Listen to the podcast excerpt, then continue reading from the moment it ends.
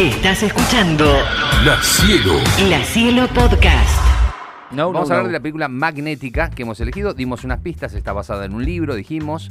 Eh, Es del ochenta y poco. Sí, los primeros ochentas. Es como que afianzó la carrera de un actor que había tenido un éxito, dos, ponele, pero bueno, se terminó de afianzar y lo conformó como actor de ese estilo de películas. Sí. Eh, mm, Eh, drama de acción, dijiste. es un drama de acción, exactamente. Es la primera parte de una saga. Eh, alguien me dijo, me escribió por privado y me había dicho Blade Runner y no es Blade Runner. No, tampoco, tampoco es Terminator. Bueno, bien, me gusta. Dijimos que tenía cinco entregas. Sí. Em, a ver, a ver, a ver, a ver, a ver. A ver, a ver, a ver, a ver, a ver, a ver, a ver, a ver. A ver, a ver, a ver. La película pudiese ser Volver al Futuro, decían por acá más temprano. No, dijimos que tiene cinco Claro. películas y Volver al Futuro tiene tres. Inmediatamente después de eso mandó escrito. Ah, es tal. Y acertó. Ah, qué boludo. Acertó. Ay, pero yo por las dudas no quiero decir nada más. ¿Tenés audio? Bueno. Lo tenemos, si querés, vamos. A ver, contame. A ver. Damas y caballeros, orejas urgentes. La película magnética de la semana es. Che, Rocky, eh, no, perdón, Rocky no, Rambo, Rambo, ¿puede ser? Sí, señor. O como se ha conocido en otros países, acorralado. Acorralado. Él regresó de Vietnam. Está buscando a sus amigos. Va a un pueblo y se encuentra con la fuerza de la el, ley. el- tenemos el bar de- de- del acento. Sylvester Stallone es acorralado. Acorralado. Bueno, eh, nosotros eh, también la conocimos como Rambo y en realidad la película se llamaba igual que el libro, Primera Sangre, First Blood. ¿Querés que te cuente toda la historia? Por favor, dale. ¿Dónde arranca todo esto? Sí. Podríamos decir, ¿no? Este, siendo un poco así como fantasiosos, pero no, esto tiene que ver con hechos concretos y reales. La película surge eh, a partir de un libro, pero es, esa palabra tan fuerte como Rambo tiene que ver con un sueco. Ok. Un sueco no un zapato, sino uno que vino Sí, de sí, sí. Suecia. Bueno, que vino Un como habitante. 300 años antes que la película, que el libro fuera escrito. Mm. Un sueco que recaló en los Estados Unidos con un montón de semillas, eh, buscando suerte, buscando un futuro. Algunas semillas prendieron, otras no. La cuestión es que después creció este, como productor de, de alimento. Y entre uno de sus hits están las manzanas Rambo. Mira. Las manzanas Rambo son unas manzanas norteamericanas muy ricas. ¿Y cómo termina esto eh, en una película? Resulta ser que eh, hay un profesor de una facultad, eh, David Morrell, que estaba escribiendo un libro allá por el 67-68. Varios de sus alumnos de la universidad eran ya excombatientes, gente que había regresado de Vietnam. Vietnam es una guerra que es del 55 al 75 más o menos. Eh, entonces, bueno, había soldados que iban, venían, iban y venían. Y Morrell tenía varios alumnos que eh, en algún momento confesaban y contaban sus, penurias por haber estado en esa guerra espantosa, como cualquier guerra. Y eso hizo que él empezara a escribir una, novela, eh, en la cual eh, decidió contar esa historia de este tipo que, que regresa y como usualmente ocurre, eh, en un momento vas a, a entregar el pecho y la vida por tu país y cuando regresas no tenés lugar. Claro. El sistema no sabe dónde colocarte. Eh, no sos héroe, no sos nada. Es un paria. Eh, exactamente, estás por ahí dando vueltas, sobrás. Bueno, todo el agradecimiento fue durante el tiempo que estuviste allá cagándote a tiros, pero cuando volvés, este, no, estás por la calle dando vueltas. Y no sabía cómo llamarlo a este personaje. Entonces estaba definiendo, bueno, era un nadie, o sea, era una X en su novela, hasta que viene la mujer de Morrell del supermercado, traía unas compras y deja unas manzanas Rambo que tenían la etiquetita. Y él dice, me encanta ese nombre porque le sonaba a Rimbaud. Este, y dijo, bueno, se va a llamar Rambo. Todo esto es una novela que se empieza a escribir en el 67, 68 y termina y se publica en el 72. Y es una superventa, es un, be- un bestseller alucinante. Ajá. Este, y obviamente los estudios de televisión quieren ir por detrás de esta. de- comprar de- los de- derechos, de claro. esto. y lo compran y lo tiene un rato aquel estudio, lo tiene un rato aquel otro estudio, y se vende. La cuestión es que para el año 80 había más de 20 guiones escritos acerca de la novela y nadie la lograba hacer, no porque es muy sangrienta, no es muy áspera, no la guerra, esto que lo otro. Sabemos que Norteamérica tiene una cultura de una guerra constante y que han hecho muchas producciones contando sus historias de guerra. Pero también es verdad que a veces es preferible dejar ese tema de lado e ir por otras cuestiones. Y ahí ocurre que había muchos directores que decían, no, la verdad yo esto no lo quiero hacer, basta con el tema de la guerra. Había muchos actores que decían, no, mira, es muy violenta, leí la novela, que realmente es mucho más, pero muchísimo más violenta que lo que finalmente es la película. Y así da vueltas para acá y da vueltas para allá. La cuestión es que eh, en, en, el año entre el 80 y el 82, esto recala en dos productores, en Casar y Bañan, que tenían la compañía Carolco, que hizo un montón de producciones exitosas en los 80s. Y eh, dicen, bueno, ok, vamos a hacerla y queremos que la, la protagonice. Y tenían un montón de actores que iban diciendo no, no, no, no, no. Pero para todos los papeles eh, de, de Rambo.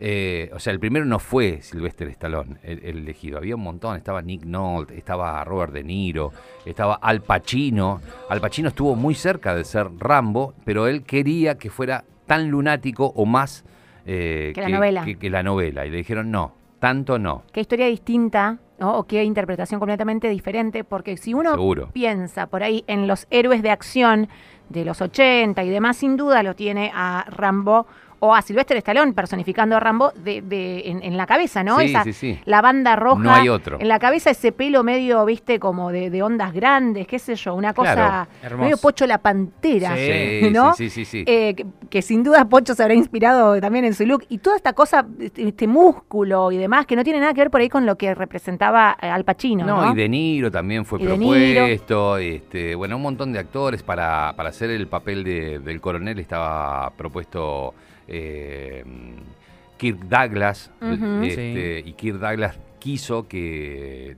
meterse en el guion y se metió tanto que le dijeron, bueno, no, no, ya está. De hecho, habían hecho algunos pósters eh, mostrándolo a él como el coronel de, de, de Rambo, pero bueno, no cierra tampoco. Eh, la cuestión es que termina quedando Sylvester Stallone, y Sylvester Stallone, que no es ningún Gil, eh, Sí. sabía que su carrera estaba como medio pendiendo de un hilo. Y tenía la opción de ser recordado como aquel tipo que hizo Rocky y que se peleó y, y Adrian Claro. y toda la cuestión, porque ya había hecho Rocky 1 y Rocky 2. eh, pero todo ya estaba como diluyéndose, había metido tres o cuatro películas más que no, no eran éxito, y necesitaba un hit para consagrarse y quedar como actor y de ahí triunfar. Cuando ve el guion y ve que además un montón de actores consagrados le dicen que no, él estaba como en la disyuntiva, ¿no? Este de, ¿qué hago? ¿Me meto? en- O sea, hay- eh, piénsenlo desde nuestro lugar. Che, este, hay un programa para hacer, Ana, está bien, nos lo ofrecieron a nosotros, pero, por ejemplo... Antes 10 personas súper talentosas dijeron Bebe que no. dijo que no, Lalo Mir dijo que no, que se- o sea, dos opciones, o vamos y probamos qué, o Sí. eh, decimos, mira, por algo dicen que no. Una papa caliente. La cuestión es que eh, uno de los dos productores, Casar, bien bicho, le dice a Silvestre Stallone, bueno, mira, si querés no, no seas vos el protagonista, pero a mí me gusta el modo que tenés vos de escribir películas. ¿Por qué no me das una mano con el guion también y vemos qué onda? Y lo vas reformando y le vas dando como más- un toque más de Hollywood. Ah, me gusta. Bueno, dice él, dale, está bien, yo me pongo a escribir y después vemos qué, qué pasa. Y años después, Silvestre Stallone dijo, yo me puse a escribir y en cada página que escribía me veía a mí. Claro. O sea, no veía a otro, no estaba escribiendo para que lo, lo protagonizara otro. Me veía cada vez más a mí. Dije, listo, ya está, la hago. Eh, entre todas las reformas de guiones que hubo, estaba esta colaboración de Stallone y eh, quedó el guion de Kosol y Sackheim, dos escritores también consagrados. Entonces ahora había que buscar un, un director. Todos los directores conocidos se iban para otro lado.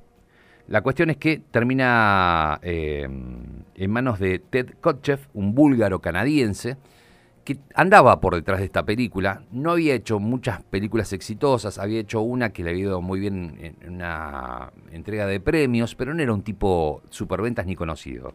Pero dice, bueno, vamos a dársela. Entre lo que meta Silvestre Stallone y demás, puede ser que funcione. Le ofrecen los papeles de el policía a varios eh, actores, entre esos a Gene Hackman, que también dicen que no, no, esto es un fracaso, no, déjame joder, no, no, no. Hubiera estado muy bien Gene Hackman siendo el policía. La cosa es que te lo resumo, a ver, de algún modo era una película que tenían a un Stallone que estaba medio flaqueando, todavía no era la gran, gran estrella, Sí. eh, un guion que podía funcionar o no, un montón de gente que le decía que no a todo esto.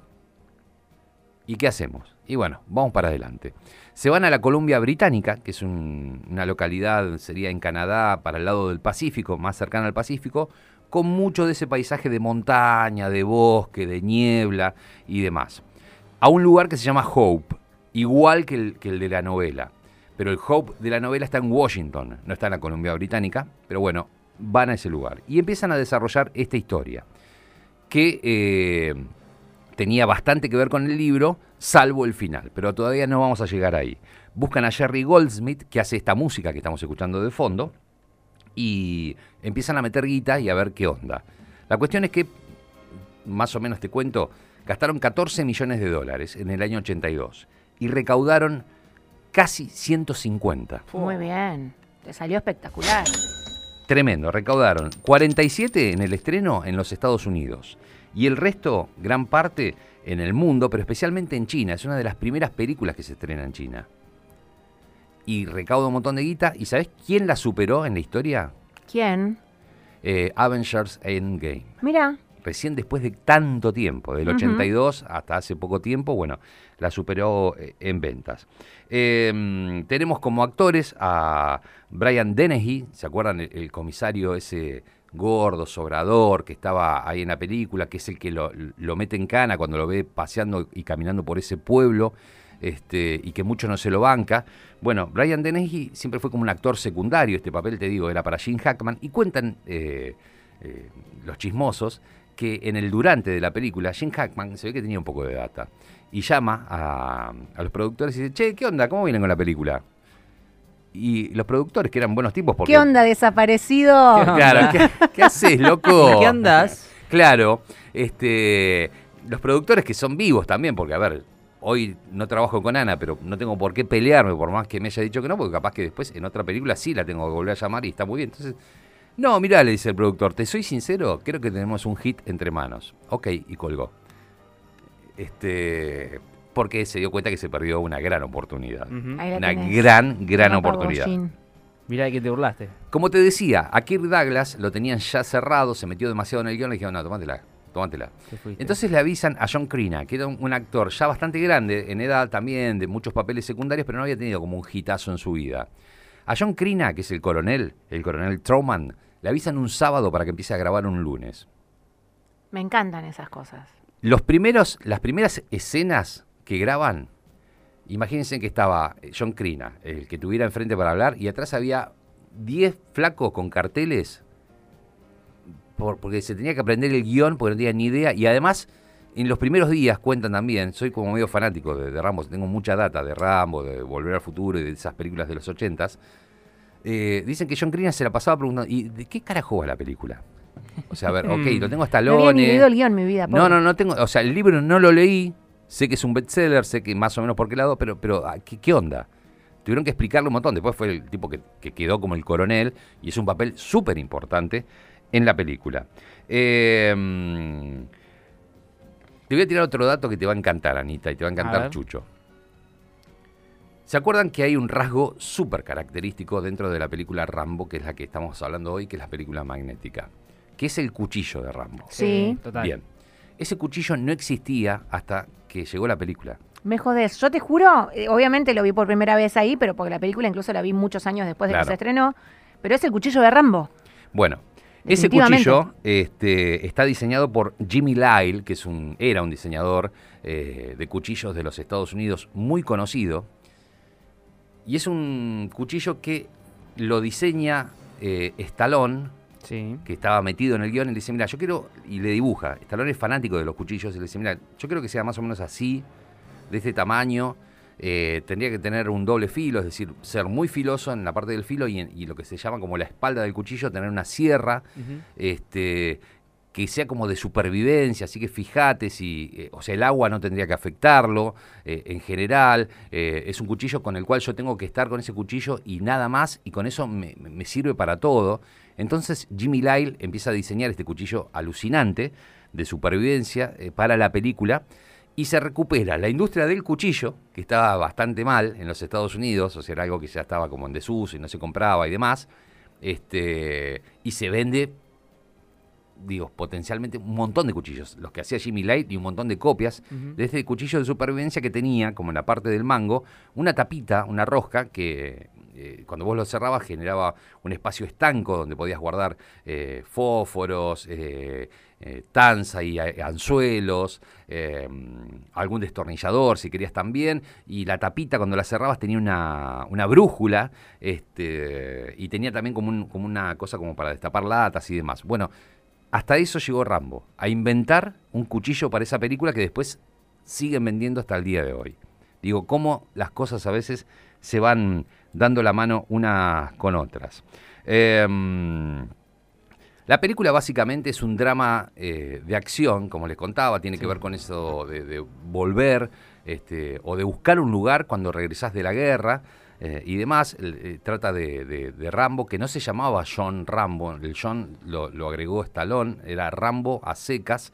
En realidad el nombre que le ponen para la película es John James Rambo, es un, un ex combatiente nacido en Arizona, en la localidad de Bowie. Todo esto es mentira, lógicamente, pero el John James no está en el libro. En el libro es Rambo y se terminó. Y que va a, ver a un amigo, a uno de los eh, que había formado parte de su, su- grupo, su pelotón en Vietnam, que murió de cáncer y él no llega a verlo. Eh, entonces está dando vueltas por este pueblo, nada, pa- pateando latitas como el chavo del 8, lo agarra el comisario, eh, le tiene mucha bronca al comisario, y si ustedes se preguntan por qué surge esa bronca, y, y desarmamos un poco la película, en, en varios planos de, de la comisaría se ven medallas de guerra en, en- en la oficina del comisario que tienen que ver con Corea. Es decir, él también es un excombatiente olvidado. Y tal vez capaz olvidado por esta nueva guerra que había protagonizado este otro flaco que venía de Vietnam. Entonces está como esta rivalidad de protagonismos y de gente que queda por fuera del sistema luego de que vuelve una guerra. Eh, bueno, nada, lo que pasa en el libro, en First Blood, es que eh, se raya eh, John Rambo y empieza a atacar a todos los policías y mata a todos. En el libro mata a todos. Es como que se le traba la cabeza, se acuerda cuando, cuando estuvo en la guerra, cuando lo secuestraron lo torturaron, y es una máquina de matar. Y en el libro, en realidad, al final, en la escena final, cuando viene el coronel, él, eh, Rambo, mata al comisario, le roba la pistola al coronel y se mata. Ese, ese es el libro original. El desenlace de la novela. Y se termina ahí. Es más, lo habían filmado así. Pero hay un momento que hacen esa prueba de audiencia y ven que la película refunciona. Mirá, increíble, wow, mirá cómo va, mirá el cuchillo, mirá cómo salta de acá, pa, pa. Bueno, es una película que es puro cine, Rambo. Está buenísima, los planos, el bosque, el director de fotografía buscó y filmó todo lo, lo posible sin luz artificial. Digo, es todo luz natural en el bosque, en la cueva, etcétera. O sea, es una, una película que te metes, que es muy real. Pero cuando llega al final y ven que se pega un tiro, no, ¿cómo que se mata? ¿Cómo que se mata? Bueno, volvamos, che, hay que filmar de vuelta.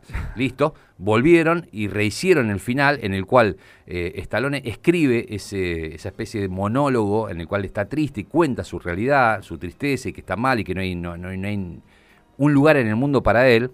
Y eh, el coronel lo abraza y se lo lleva. Por eso después ya en Rambo 2 vemos que lo va a buscar y que está preso.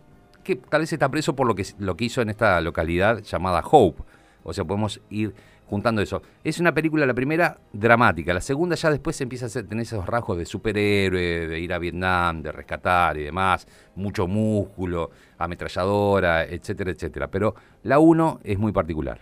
Sí, quería agregarte lo que estabas contando justamente con este tema de la cantidad de asesinatos y demás, que mucho tiempo estuvo en el libro Guinness de los Récords, esta película, Rambo, o eh, Acorralado, dijimos, ¿no? La Ujú. 1, eh, porque tenía, escúchate bien, ¿eh? se tomaron el trabajo de contabilizar la cantidad eh, de escenas violentas y de cuántas víctimas fatales tenía esta película.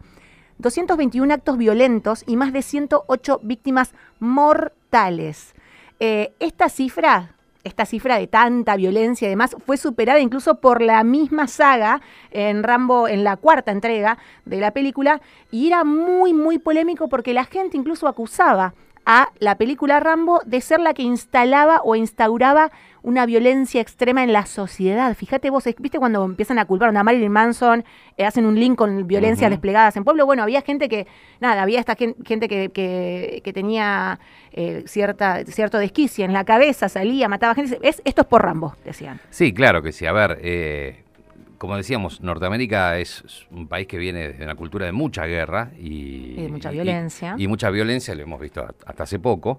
Eh, pero también tuvo un montón de otros derivados. Esto, esta, esto Rambo derivó en novelas, en historietas, en videojuegos, ni hablar en merchandising, en el muñequito de Rambo. Sí, lo jugué en el Sega. Dibujos animados. También, sí. Hubo de Rambo también. en- Hay un momento que está acariciando un dinosaurio, una cosa Mm. así, ya increíble. Bueno, eh, tardaron, si lo pensamos, 10 años en, en ser filmada, desde que salió en el 72, se hizo en el 82. Sí. Eh, eh, a ver, tengo más data por acá. Ah, bueno, ahí, eh, digo, entre los datos que, les gusta Anita que yo les cuente, eh, y a ustedes también seguramente, hay un momento en el cual él va caminando antes de encontrarse con el comisario y se encuentra con una mujer y le dice, mira, estoy buscando a este, ¿sabes dónde vive? Y le muestra una foto y dice, mira, acá estamos todos. Y todos esos que va nombrando, eh, Danford, Westmore, Bronson y Ortega, son todos del equipo de filmación. Eso fue un, un- un ardid de, de Stallone, que es como decir, eh, sí, son mis amigos, Noé, Ana, Baskman, eh, Chucho, viste, ya está, los nombres, es una escena. Entonces quedaba muy natural eso que estaba contando. Otro dato que les va a encantar, ¿se acuerdan ustedes que hay un momento en el cual está huyendo, que va al bosque, que se escapa en una moto y, y- y que tiene que empezar a desarrollar todas esas eh, actitudes que tiene para la supervivencia y encuentra una lona y se hace un poncho? Bueno, esa lona no estaba ni en el guion ni en la novela, es una lona que apareció en el bosque y que Stallone dice, bueno, yo esto lo voy a usar. Es más, la conservo hasta el día de hoy. Entre los recuerdos que tiene, porque para él la mejor Rambo es aquella primera. Para la gente también, ¿eh? Claro, Claro, eh, sí, sí, sí. En, en el libro, eh, en realidad, eh, se pelea con un policía y le roba el abrigo al policía y con eso se va por el bosque. Pero quedaba tan bien ese poncho armado que funcionó y le quedó. Y de hecho vemos que de, de la mitad de la película para ahí tiene ese poncho con la soga, chau, y fue para adelante y se terminó.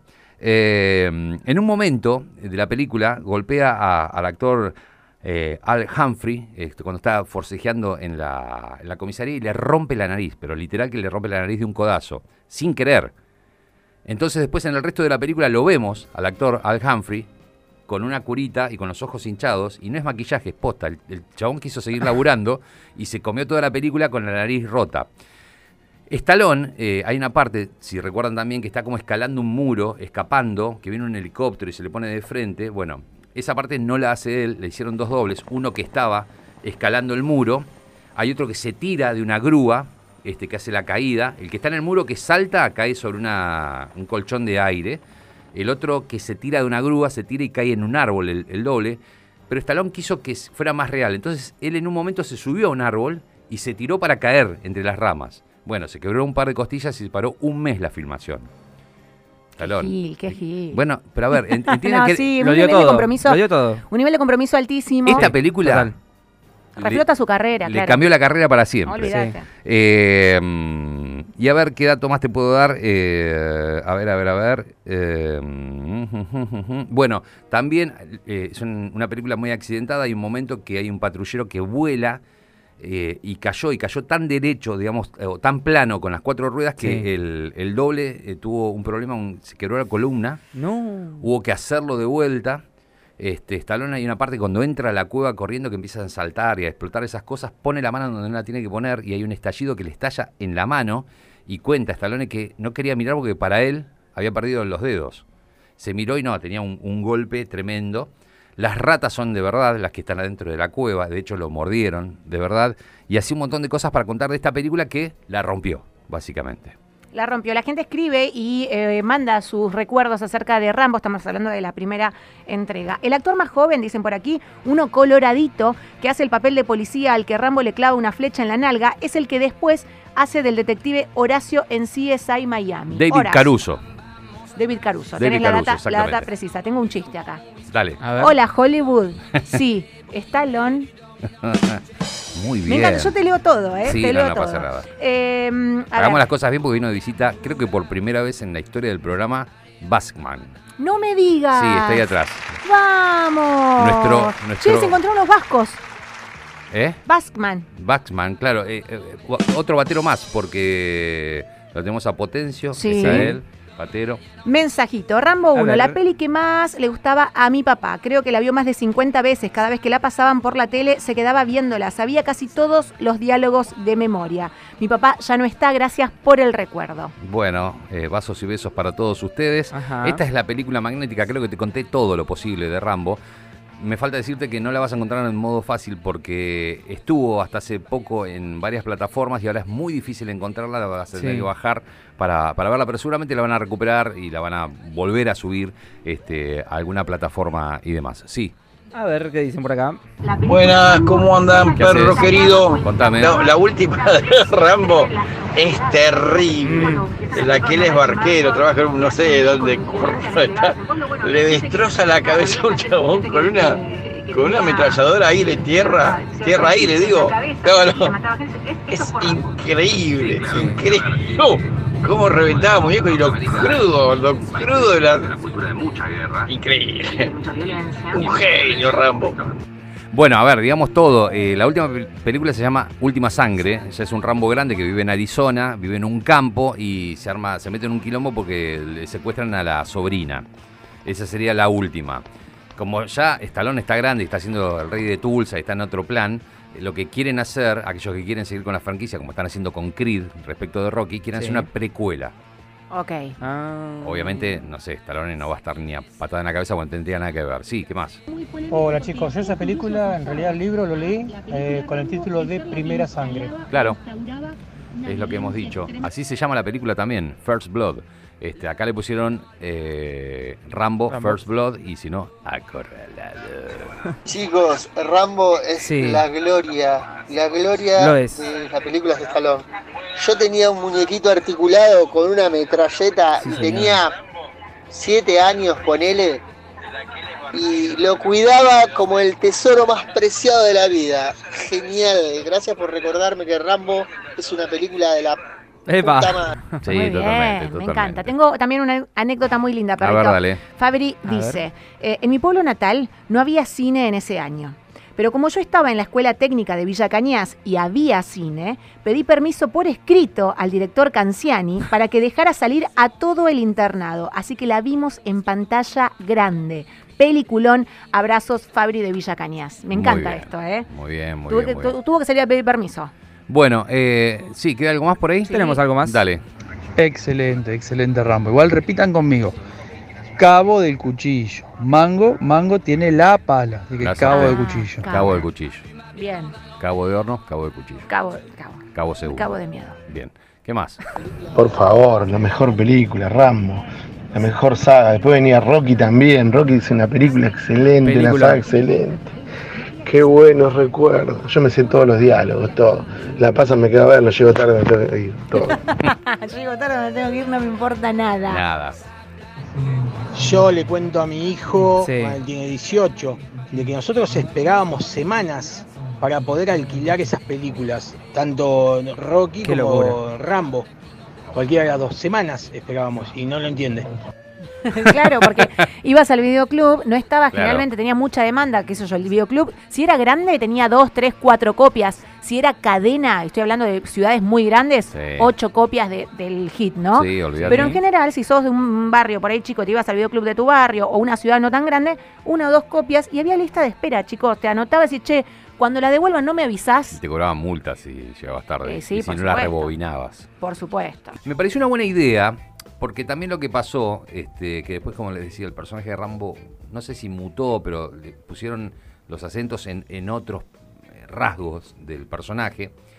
Pero en realidad esta es una película que te está denunciando, te está contando eh, el- las penurias de un ex combatiente este, y, lo que pasó con su vida, basado en hechos reales. El, eh, el- escritor de la novela escuchaba mucho a sus alumnos que volvían de Vietnam y que en realidad habían quedado marcados para toda la vida y con una mala marca. eh, en los 80 también salió una canción de Bruce Springsteen llamada Born in the USA, que para el 90% que no sabía inglés creyeron que era como un levantar la bandera de los Estados Unidos, de la guerra, y en realidad es una crítica feroz, feroz, este, a, los Estados Unidos y especialmente eh, denunciando esto, las penurias de la guerra, contando, me mandaron allá a matar al hombre amarillo y demás, y, después estoy acá y, nadie me da pelota, eh, etcétera, etcétera. Por eso mm, está bueno aclarar y está bueno que, que- si tenés a uno que te está contando cómo es un poco las cosas, vayas de vuelta a las canciones, porque Sprinting es un tipo que acá no ha hecho mucho mucha mella, ni ha funcionado un montón. A mí me da mucha pena porque por eso ha venido, vino para el Amnesty, vino en 2013 y no vino más. Eh, y da unos recitales increíbles. Me encantaría poder verlo en algún momento y les aseguro que, que tiene unas letras increíbles. Es el cantante, se dice, de la clase obrera o si bien él no estuvo en Vietnam, no creo que Sprinting haya laburado en una fábrica en su vida, pero es un tipo que sabe hacer lecturas de lo que pasa afuera, de los vecinos, de la calle y demás. Y eso está bueno. No es necesario que lo vivas, sino también es necesario que lo veas y lo sepas contar.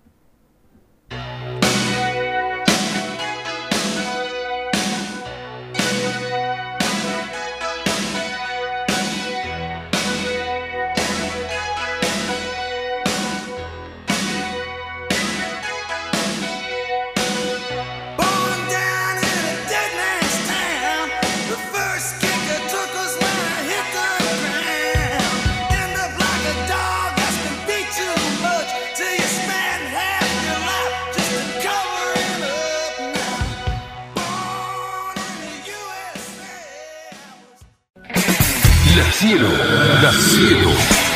La Cielo Podcast.